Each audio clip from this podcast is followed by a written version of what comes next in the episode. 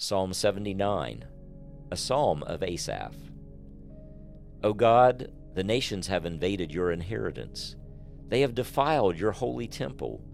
They have reduced Jerusalem to rubble. They have left the dead bodies of your servants as food for the birds of the sky, the flesh of your own people for the animals of the wild. They have poured out blood like water all around Jerusalem, and there is no one to bury the dead.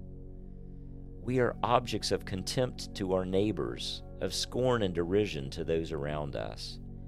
How long, Lord? Will you be angry forever? How long will your, will your jealousy burn like fire?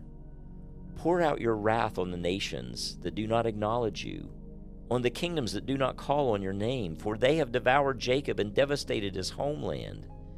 Do not hold against us the sins of past generations May your mercy come quickly to meet us, for we are in desperate need.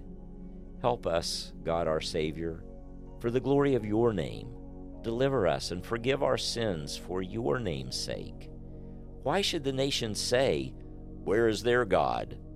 Before our eyes, make known among the nations that you avenge the outpoured blood of your servants. May the groans of the prisoners come before you with the strong arm preserve those condemned to die. Pay back into the laps of our neighbors seven times the contempt they have hurled at you, Lord.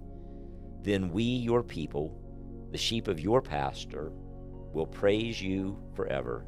From generation to generation, we will proclaim your praise.